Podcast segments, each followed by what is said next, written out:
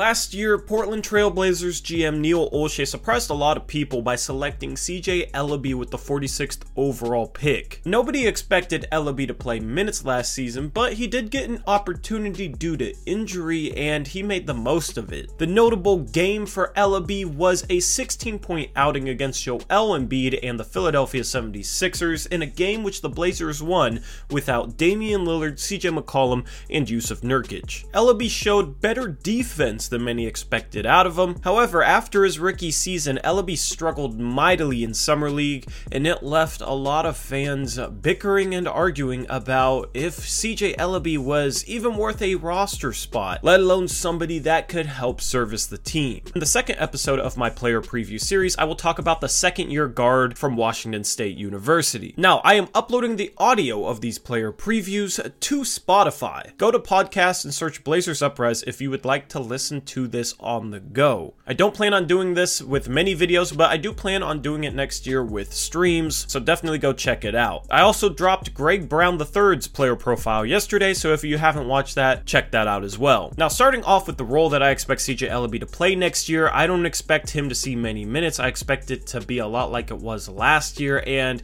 how many opportunities he may potentially get will be dependent on if Dennis Smith Jr. and Quinn Cook make the team. I don't expect both those guys to make the team, but at this point, I'm expecting Dennis Smith Jr. to make the team, and if he makes the team, I would expect him to get minutes ahead of CJ Elleby at this point. CJ Elleby looked really, really bad during Summer League, in my opinion. We'll get into some of the reasons why a little bit later in this, but at this point, I just think Dennis Smith Jr. is a more talented player. So if Dennis Smith Jr. makes the team, then I think that CJ Elleby will have even fewer opportunities than he otherwise would have. The Blazers are trying to contend this year. You cannot put a player on the court that doesn't really fit amongst the rest of the team and isn't a guy that you can trust. Let's touch on the fit issue. He has not shown that he's a capable NBA three point shooter, which is kind of weird because he was labeled as a score shooter type coming out of college.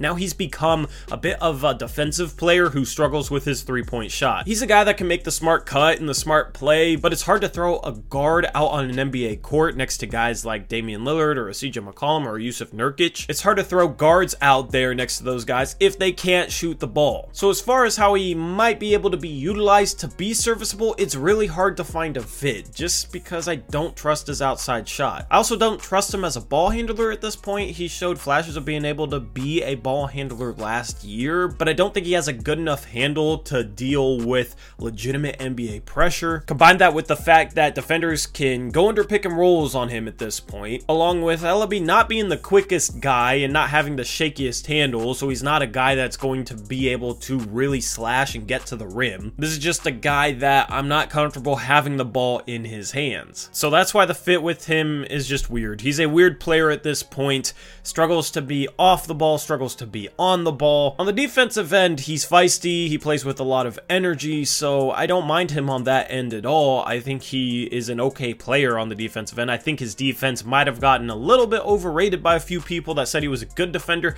I haven't seen enough to make that proclamation yet, but overall, that's the uh, only NBA skill in which he is solid at at this point. So, this has been a pretty negative player review so far. Let's be optimistic, all right? I'm going to talk about some skills that I'm hoping he can improve going into next season. One is obviously his three point shot. The only goal I gave him is based on his three point shot, and that goal is for him to shoot 35% or higher from the three point arc. If he can do that, he will will keep defenses honest, he will be able to space the floor, and it'll make it a lot easier on him. This is his most important skill going into next season. He has to be able to knock down outside shots. Beyond that, I want to see him improve his decision making on when to attack and when to make a play for other people. This is the area that really stood out in Summer League because I expected him to kind of run the offense for that Summer League team, and I expected him to make a lot better decisions than what he made. He made some absolutely bonehead decisions in Summer League that had me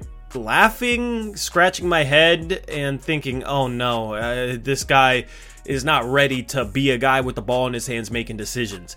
hopefully he is better during the NBA season than he was in Summer League. And then as far as his defense, I would like to see him improve that a little bit. I don't really know exactly what it is on the defensive end, so it's hard to speculate on what that improvement might look like. But he surprised me a bit last year by playing some solid defense, so I want to see him kind of continue that and become a good defender. In the end, I think the most important thing for him is his outside shot. If he can knock down threes, he becomes a 3 and D guy. If he can knock down the three, then he can fit off other players, and it'll make things a lot easier for him and the team to work him into lineups. Now, to be honest, I think he needs to fix his form.